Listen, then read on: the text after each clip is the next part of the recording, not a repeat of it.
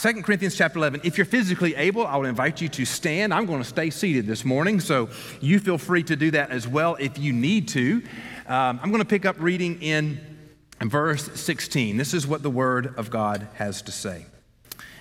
I repeat, let no one think me foolish. But even if I even if you do, accept me as a fool so that I too may boast a little. What I am saying with this boasting this boastful confidence, I say not as the Lord would, but as a fool. Since many boast according to the flesh, I too will boast. For you gladly bear with fools, being wise yourselves.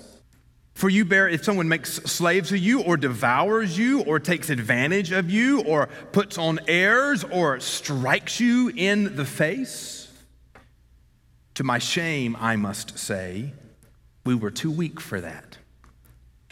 But whatever anyone else dares to boast of, I'm speaking as a fool. I also dare to boast of that. Are they Hebrews? So am I. Are, are, are they Israelites? So am I. Are they offspring of Abraham? So am I. Are they servants of Christ? I am a better one. I'm talking like a madman with far greater labors, far more imprisonments, with countless beatings and, and often near death. Five times I've received at the hands of the Jews the 40 lashes less one. Three times I was beaten with rods. Once I was stoned. Three times I was shipwrecked. A night and a day I was adrift at sea on frequent journeys in danger from, uh, from rivers, danger from robbers, danger from my own people, danger from Gentiles. Danger in the city, danger in the wilderness, danger in the at sea, danger from false brothers in toil and hardship, through many a sleepless night, in hunger and thirst, often without food, in cold and exposure. And apart from other things, there's the daily pressure on me of my anxieties for all the churches. Who is weak? Am I, and I am not weak. Who is made to fall? Am I not indignant? If I must boast, I will boast of the things that show my weakness. The God and Father of, of the Lord Jesus, of the Lord Jesus, he who is blessed forever, knows that I am not lying. At Damascus, the, the governor under uh, King Artaxerxes was, was guarding the, the city of Damascus in order to seize me, but I was let down in a basket through a window in the wall and escaped his hands. So, in these final verses of chapter 11, Paul continues his defense of his apostleship and denounces uh, and, and, his denouncement of those preaching a gospel contrary to the, to the true gospel. You may have heard this phrase before. Maybe your parents, your grandparents, or somebody who was wise in your life spoke this to you. You may have heard the idiom, you ought not to toot your own horn. You ever heard that? Uh, if you go across the pond to, to England, they, they say you should not blow your own trumpet. The same idiom, idiom just sort of different cultural uh, expressions of it. To toot your own horn is to brag about your own achievements or to, to boast about your skills or successes. Um, one uh, one uh, uh, uh, expert that I read on this said that the term uh, comes from the practice of announcing the arrival of an important guest at a formal gathering with a fanfare of horns. And the idea is that a truly important person is recognized by others with heralds, while a self important person remains unrecognized by others and must therefore blow their own trumpet and announce their own arrival. Now, that's good advice, by the way. You really ought not to be tooting your own horn or blowing your own trumpet. Yeah. You ought to let others celebrate you generally. However, sometimes I think it is important, even necessary or required, that you toot your own horn, that you blow your own trumpet. When you're defending against arrogant braggarts who are leading others astray, I think you need to toot your own horn. And I think that's the case that's happening in this passage. In fact, I think that helps us understand what Paul is doing, why he's doing it, and the, the, the, the, the, devices he's using in this chapter to, to defend the gospel. Paul allows himself some room in these last few verses of chapter 11 to brag. Now, he calls it foolishness. He, he, calls it for what it is. In fact, at one point he says, I'm talking like a crazy person, but, but he's bragging in order to defend against the, the braggarts that are leading people away from the gospel. His boasting is not to take any pride in his accomplishments. So that to understand the passage, you first need to understand he brags, but he's bragging not that you might be impressed with him. He's not taking any pride in his accomplishments, but rather he is showing the foolishness of all this bragging, both his and the, the bragging of those who are attempting to lead others astray. And ultimately, he is drawing your attention to the glory and the power of God. I say it's a difficult passage to understand because Paul, in one sense, is using the, the arrogant bragging that his opponents are doing in order to defend his ministry and to shame theirs. And so I want to talk this morning about uh, false arrogance and worthless pride. Paul demonstrating both of those false arrogance, putting on airs, pretending somebody you're not, and, and, and worthless pride. In other words, putting some sense of importance in things that don't really matter. And then the last thing I want to do this morning is come back to the, the to understanding of what is true power. And as you're reading the passage, you may have noticed that in the passage as we were reading along this morning, Paul ends this chapter with a, a story that doesn't seem to fit. So he's just bragged about being a Hebrew and an Israelite, and in fact, he even says, i mean, in the Ben Smith paraphrase, he says, I'm a better Christian than you are. and then he tells a story about being let down the, uh, the, the, the, wall of a city, basically sneaking out of town because he's been opposed by, by, the, by the king or the ruler of the town, the governor of the town. And frankly, that doesn't make any sense. Why would you brag about being a better Christian and then tell a story about slinking away when things got hard?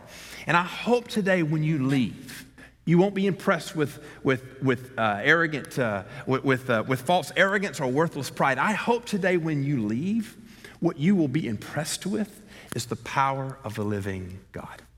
So let's begin with false arrogance. I, see that in the very beginning, 16 through 21 of the passage that we read this morning. This, this idea of false arrogance. Paul was confronting people who were claiming to preach the gospel and were doing so with an arrogant confidence in who they were and what they were. And, and, a couple of things about false arrogance. First of all, false arrogance is arrogance of worldly wisdom. In other words, because of worldly wisdom and, and the assumptions of worldly wisdom, you, you think you have something that you don't, in fact, have. Paul confronted those who were claiming superiority over his ministry and the gospel he preached because of their boasting according to the flesh. And he begins by responding to their boast with boast of his own. That's why he says in, in, in the early part of this, of this passage, he says, um, let no one think me, me, let no one let think me foolish, but even if you do, accept me as a fool, so that I too may boast a little. In other words, he says, all right, we'll, we'll deal with this. We'll, if, you want, if you want some arrogance, I'll deal with you some arrogance. This boasting is not intended to refute the false teacher's boasting with better boasting, this boasting is intended to demonstrate the foolishness of all boasting. In other words, whatever you're boasting in, it doesn't really matter, is all worthless. So I'm going to give you some worthless boasting so that you'll understand mine is worthless and so is yours. That's why he says in verse 17, What I am saying with this boasting confidence, I say not as the Lord would say, but as the fool. In other words, this isn't righteous way to speak. This isn't the way the church ought to think, but this is foolishness. Three stinging accusations in verses 18 and 19 that I think we ought to pay attention to. First, he says that the false teachers are boasting according to the flesh. In other words, they're not boasting according to the righteousness of God. Then he says the false teachers are fools. In other words, they're, they're ignorant of what is actually true. And then he says those who follow these false teachers are fools as well. Now, that's sort of laying it out to the church. Listen, brothers and sisters, if you think these men who are boasting have something to boast about, you're as big of a fool as they are in their boasting. In our own day, it seems that the further our culture moves away from any connection to biblical truth and a biblical worldview, there are, the more there are self proclaimed experts ready to instruct you on how to be happy while in rebellion uh, uh, while you're in rebellion to the Word of God. Pay attention how often you're presented with people who claim to be experts in something. They never actually give you any identification of what makes them an expert, other than the fact that they claim to be an expert. And those experts today are, they, they will speak at length about how you can be happy while pursuing brokenness, how you can be fulfilled while rebelling against the righteous word of God. There are endless experts who have much to say about uh, and, and uh, how to address such things as the rising suicide rates and the, the dropping graduation rates and the, the rising crime. And they have lots and lots of opinions on what should be done. But the one thing they will not dare recognize is the need for the importance of being faithful to the Word of God. Do you understand that one of the most basic things for a society to prosper, to for children to be raised and do well, and things in school and life are some basic things like having children within the bond of marriage? and mom and dad staying together to raise those children. But do you hear experts talking about that today? Oh no. They'll tell you how we need to educate more, how we need to do economics, this and, and that, but they will not speak about basic things of the Word of God because they are experts in how to live a fulfilled life while rebelling against God. The world is arrogantly confident that their wisdom is greater than the created order of God and the law of God. An expert, by very definition, is saying, I know more than you. And most if not all of the worldly experts today are saying confidently they know more than the Word of God. The world boasts with confidence in its wisdom, but this wisdom only seems wise when it is absent and disconnected from the Word of God. Friends, wisdom is found in seeking what is true, not lies that appeal to your arrogance. So Paul is saying, listen, these experts in the church, these false teachers, oh, they sound really smart. They sound really wise, but they're only wise according to the world, not according to the word of God. They have arrogance in their worldly wisdom. And then there's this arrogance of faith in men. In other words, putting your faith in what the opinion and the wisdom of men is rather than the wisdom of God. In verse 20, verse 20 seems hard to believe that anyone would allow such things. Look, look, in, look in your scriptures and just let me read this to you again.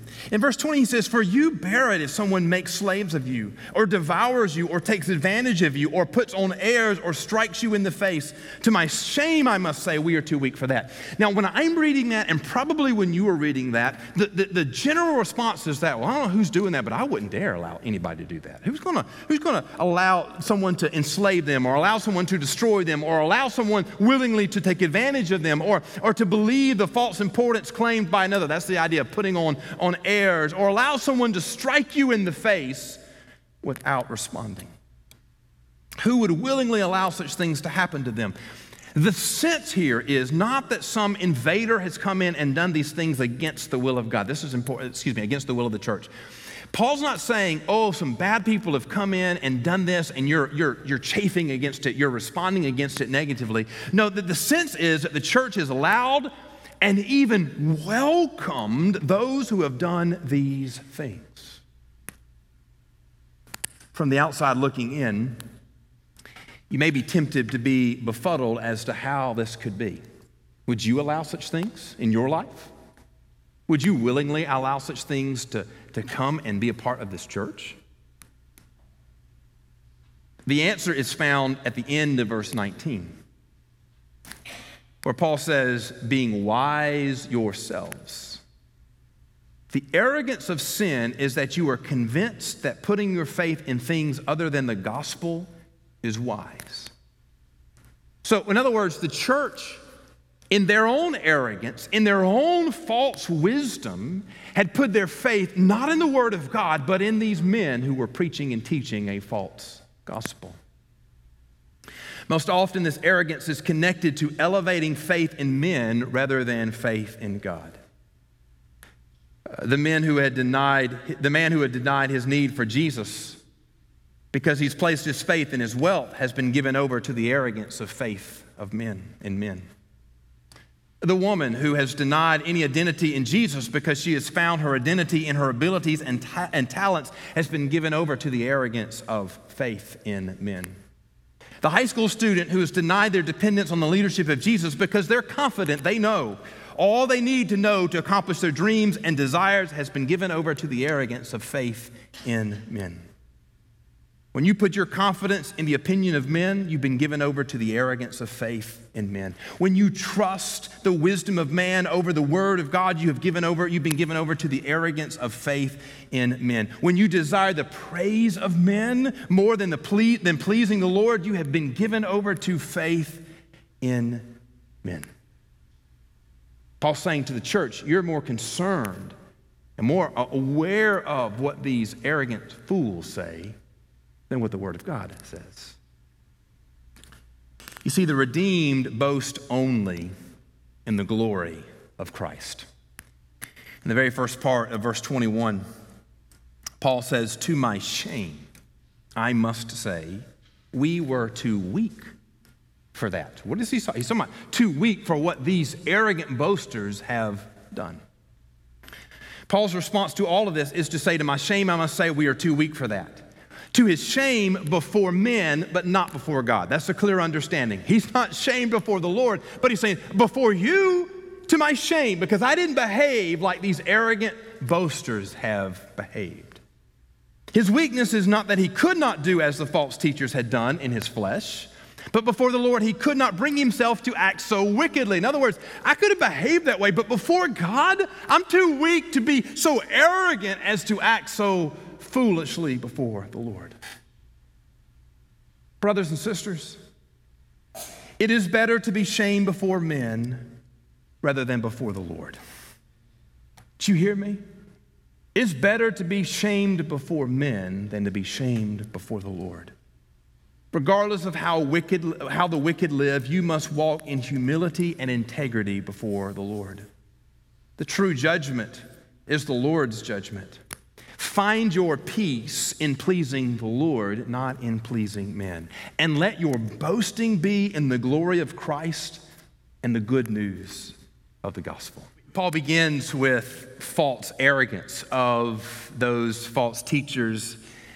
And then he moves into this idea of worthless pride. So in verse, the second part of verse 21 through 29, Paul says, okay, if, if you want to brag and you want to talk about what an amazing apostle you are, I'll brag right along with you. And a couple of things he talks about here. First of all, he talks about pride in worldly identity. So in, in, verses 21 through 29, he allows himself to brag according to his accomplishments. And it's important to read these boasts in the context that Paul makes them. That is, that it is foolishness. So Paul's not bragging here in that you would be impressed with him. He's bragging to, exp- to expose the foolishness of this, of this worldly pride. That's why he says in the last part of verse 21, I'm speaking as a fool. So this is not wisdom here. These are not boasts that Paul finds any real merit in, but, but, but offers them to refute the foolish boasting of the false teachers. So, three worthless prides I want to work through here. Number one, worldly identity, personal sacrifice, and personal achievements. So, the first one is worldly identity. Pride in worldly identity is pride in who you are.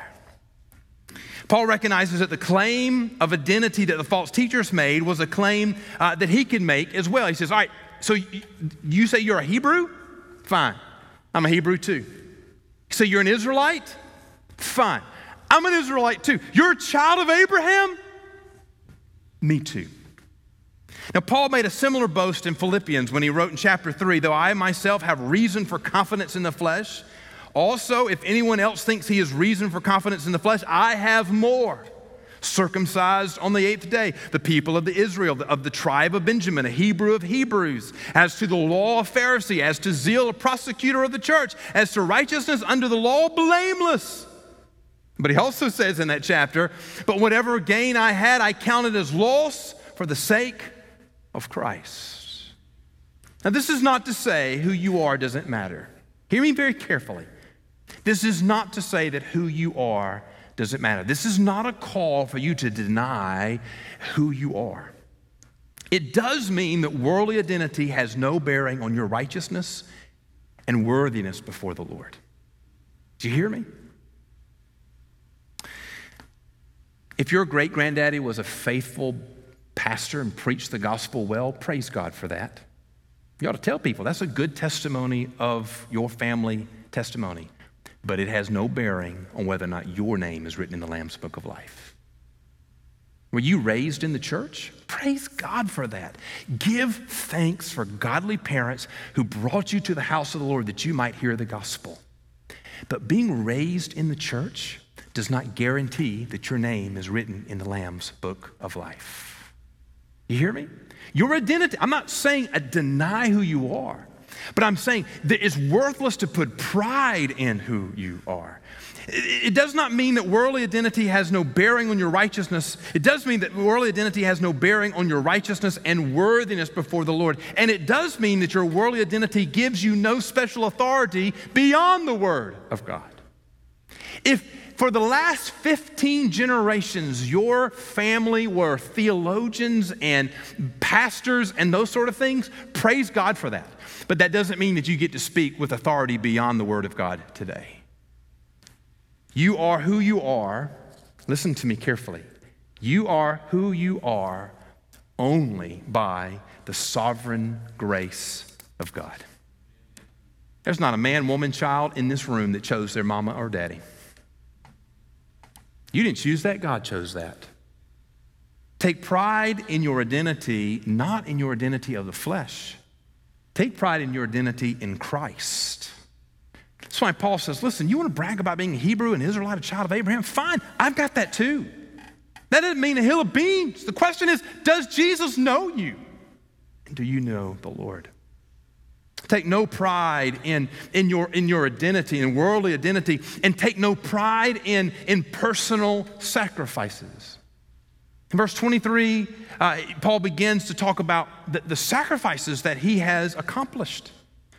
The, the greater testimony and boast is, is the personal sacrifice that Paul has given for the preaching of the gospel. And I think we need to say right now if we're in a contest of who's done more for Jesus, I think Paul wins. Listen, he beats me hands down.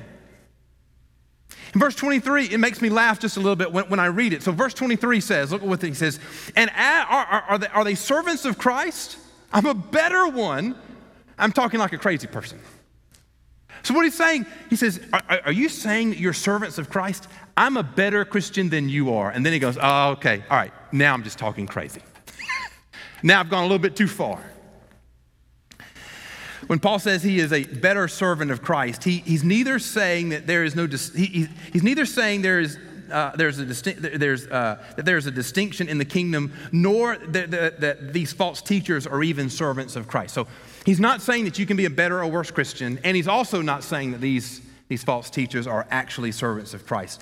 I think the better way to read this verse is this Are they servants of Christ? I'm a better one than they are. no, just kidding. Now I'm talking crazy.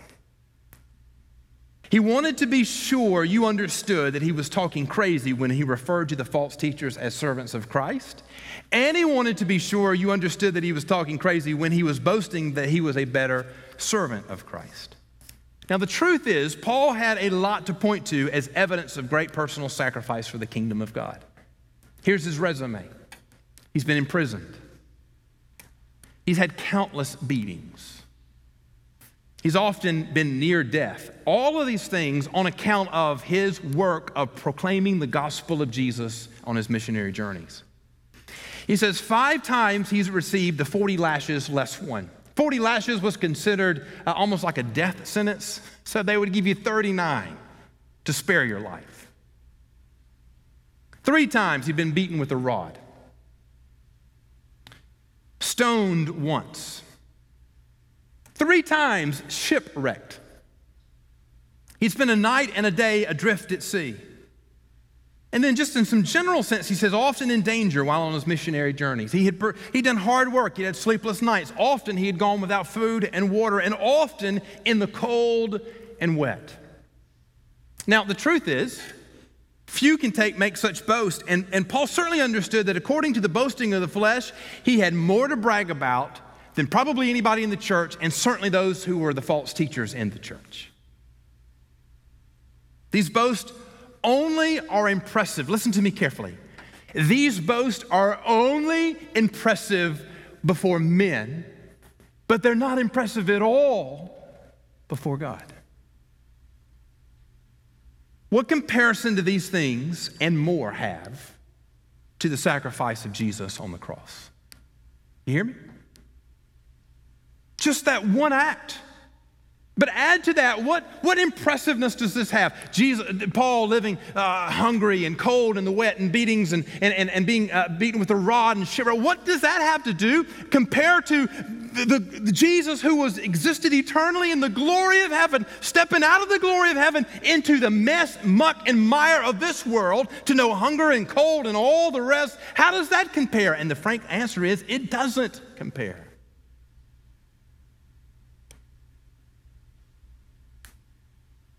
False teachers can't compare their service to Paul's service, but Paul understands he can't compare his service to what Jesus has done for us. Friends, you do not serve God to earn salvation. You serve God because you could never earn or deserve salvation. True boasting is not in what you have done for the Lord, true boasting is only in what Christ has done for you. The foolishness here that Paul is exposing is if you're boasting about what you've done for Jesus, you don't get it because those who truly know Jesus boast about what he's done for you. Don't boast about your worldly identity. Don't boast about your uh, pride and personal sacrifice. And, and lastly, there, there's no pride in personal investment. Look at what he says in verse 28 and 29. Paul says in verse 28, he says, And apart from other things, there's the daily pressure on me of the, my anxiety for all the churches. Who is weak? Am I not also weak? In other words, am I not weak with you?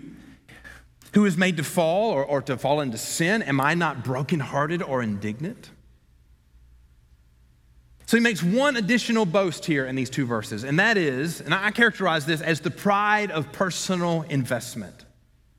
In verse 28, Paul personally feels a, the constant pressure and burden of the well being of churches. In the first part of 29, Paul personally we, uh, walked in the weakness of the weak of the church members. And the second part of verse 29, Paul personally feels great concern when Christians are led into sin.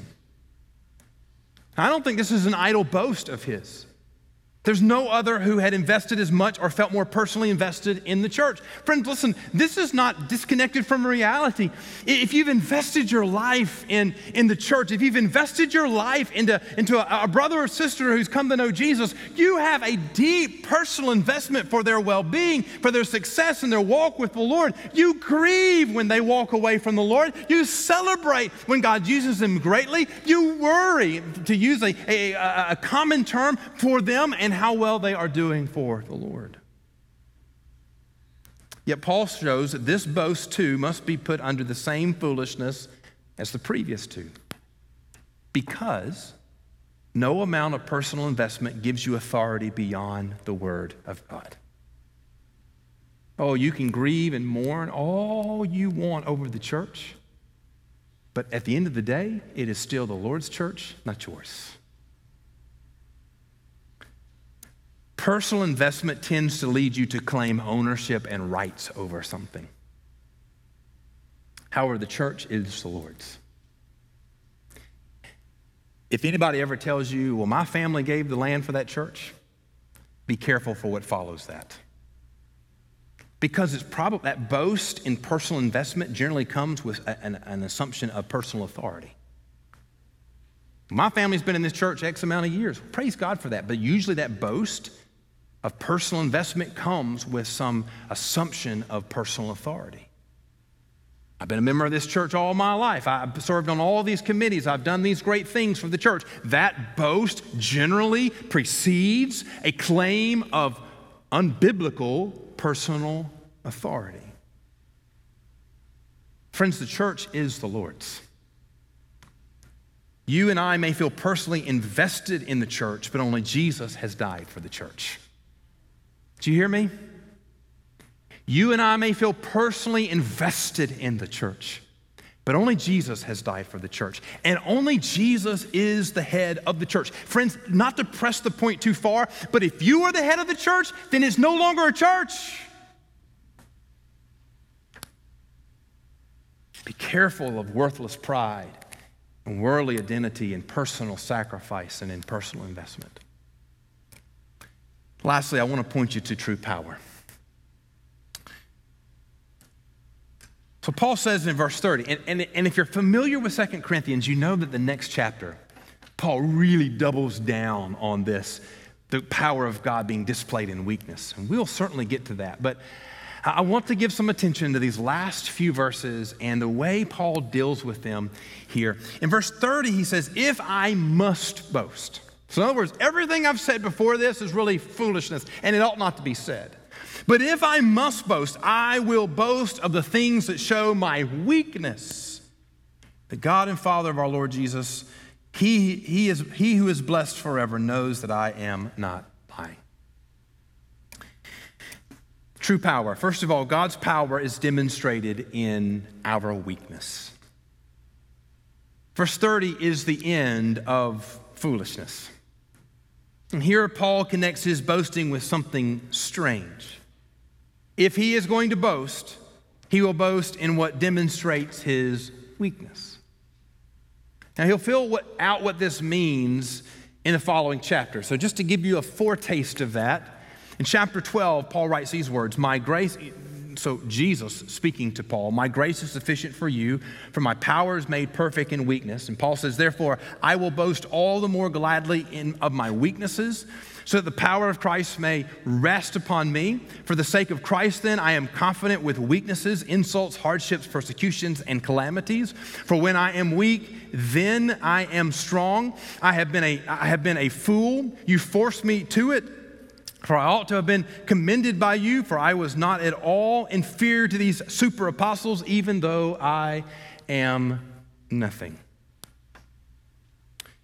For all these things that Paul could point to as points of pride, demonstrations of his authority and testimonies of power, he instead points to things that show his weakness. Friends, when you boast in the power of man, listen to me carefully. When you boast in the power of man, eventually you will be proved weak and powerless in the light of the power of God. But when you boast in your weakness, you show more beautifully and more perfectly what God is doing through you and when you show what God is doing through you, you become a conduit and a testimony for the power and the majesty and the glory of God. And I don't think what Paul is saying here is false humility. I think this is a recognition of where the true power and the true glory is. I don't think he's saying, listen, just oh, look at me and this false humility of weakness. No, I think he's saying, listen, the weaker I am, the more, the more greater testimony is the power of God given. When you've known the power and the glory of God, you lose all pride in human ability and desire that the glory of God be, uh, th- th- and you desire more that the glory of God be known through you. And for the glory of God to be known through you, you have to get weak or demonstrate your weakness, and then He is demonstrated through that weakness His power and His glory. God's power is demonstrated in your weakness. And in our weakness, we testify to what God is doing. Now, for me, studying this passage, this brings us to the strangest, oddest section of the passage altogether.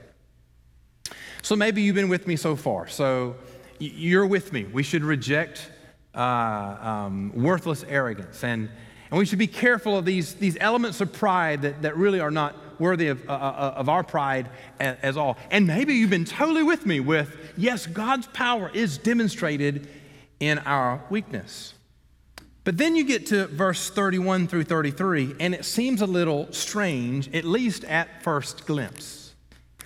So, this account of being let down a wall in a basket does not seem to be boasting in his abilities. And, and so, I don't think it's, it, it is not connected to his foolish boasting in the things of the flesh. What he is doing is giving a testimony to his boasting in the things that show his weakness. Now, follow this with me for just a moment. When you and I tell a story about ourselves, we naturally edit what we tell and what we leave out. So we tell about the moments that we got something right. We love to tell those stories when everybody else didn't get it, but we got it first and we were trying to tell folks. Well, I tried to tell them what to do because it makes us look smart and intelligent and, and wise. We, we ignore moments when we got something wrong. We never tell the story when we were the ones going, oh, you ought not to do that. And in fact, it was the right thing to do. We, we just ignore that part. We tell the, of the times when we were successful, and yet we ignore the moments of failure. We, like our social media posts, we tend to curate our life to present ourselves in the best possible light. You don't ever post on Facebook, Twitter, or Instagram those moments that you failed. No, you put the picture when all the family is happy and smiling, not the time the family is at each other's throats. Amen? The story that Paul shares reveals not a moment of what you and I would boast about. This actually shares and reveals a moment of failure. What he's saying here is that he was preaching the gospel. The governor, the, the leader, the political power of the community chased him out of town. It's a moment of humiliation. You might have thought Paul, big, bold Paul, who wrote so much of the New Testament, and we, have, we do have testimony of him standing up against great, powerful people to preach the gospel. You might have thought that maybe he would have, he would have stood up before the governor and said, I'll preach the gospel no matter what, even if you kill me. But no, what Paul says is hiding in a basket, cowering in a basket. Some friends of his let him down out a window down the wall. It's a moment of humiliation. He didn't leave the city with his head held high but crouching in a basket. Certainly a moment of weakness. The authorities and powers of the world seemed at that moment to be unchallenged, and it had to have felt like being let down a basket out the wall that the ministry and the work that Paul had done in that city had been a waste, a failure, and unsuccessful. And yet, this is the story that Paul points to in his defense against false teachers. So don't miss the contrast. He's defending his ministry against people who sounded better, probably looked better, and preached better than he did. And the story he uses to demonstrate his authority and his, and his effectiveness for the kingdom against those who looked better, sounded better, and preached better than he did, he, use, he chooses to tell a story of failure, of humiliation, of weakness.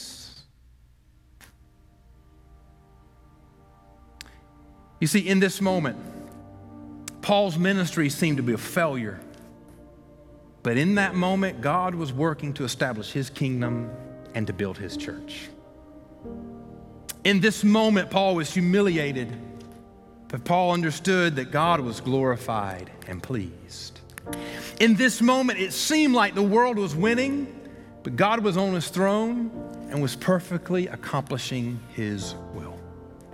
He tells a story not of his success, but of his failure. He tells a story not of his pride, but of his humility. He tells a story not of his strength, but of his weakness, because he understood that in that story it testified that through him, preaching even in places where governors ran him out of town, preaching in places even when he had to hide in a basket to sneak out of town for the sake of his life, God was working through him to save the lost, to change the world for the, for, the, for the kingdom of God, and to glorify the name of God forever and ever and ever.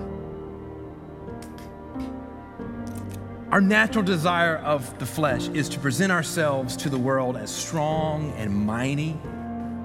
And frankly, we desire others to be impressed with our ability, our wisdom, and strength. Yet the testimony of Scripture points to a very uncomfortable truth that the people whom God uses are the ones with great disabilities, are not the ones with great abilities or wisdom or strength, but glaring disabilities and glaring weaknesses. Do you know the story of Gideon? Gideon's the guy that God used to, as a great warrior. In fact, when God speaks to him first, he calls him a great and mighty warrior.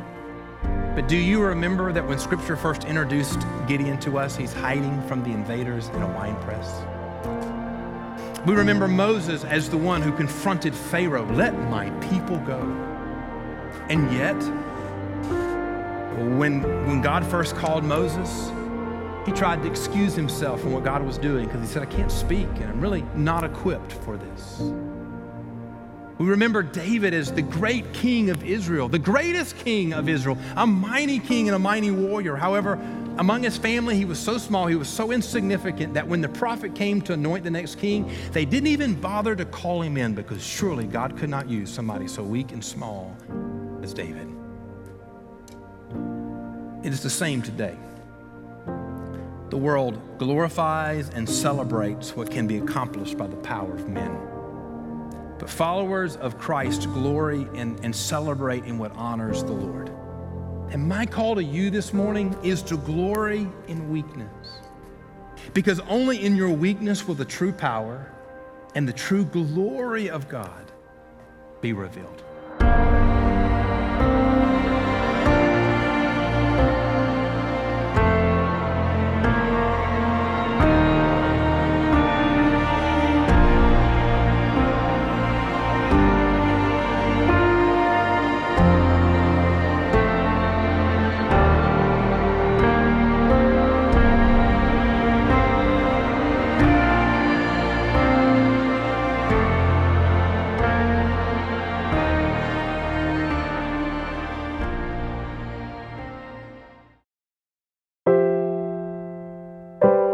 Thank you for listening to All for the Kingdom, a weekly podcast of my preaching ministry.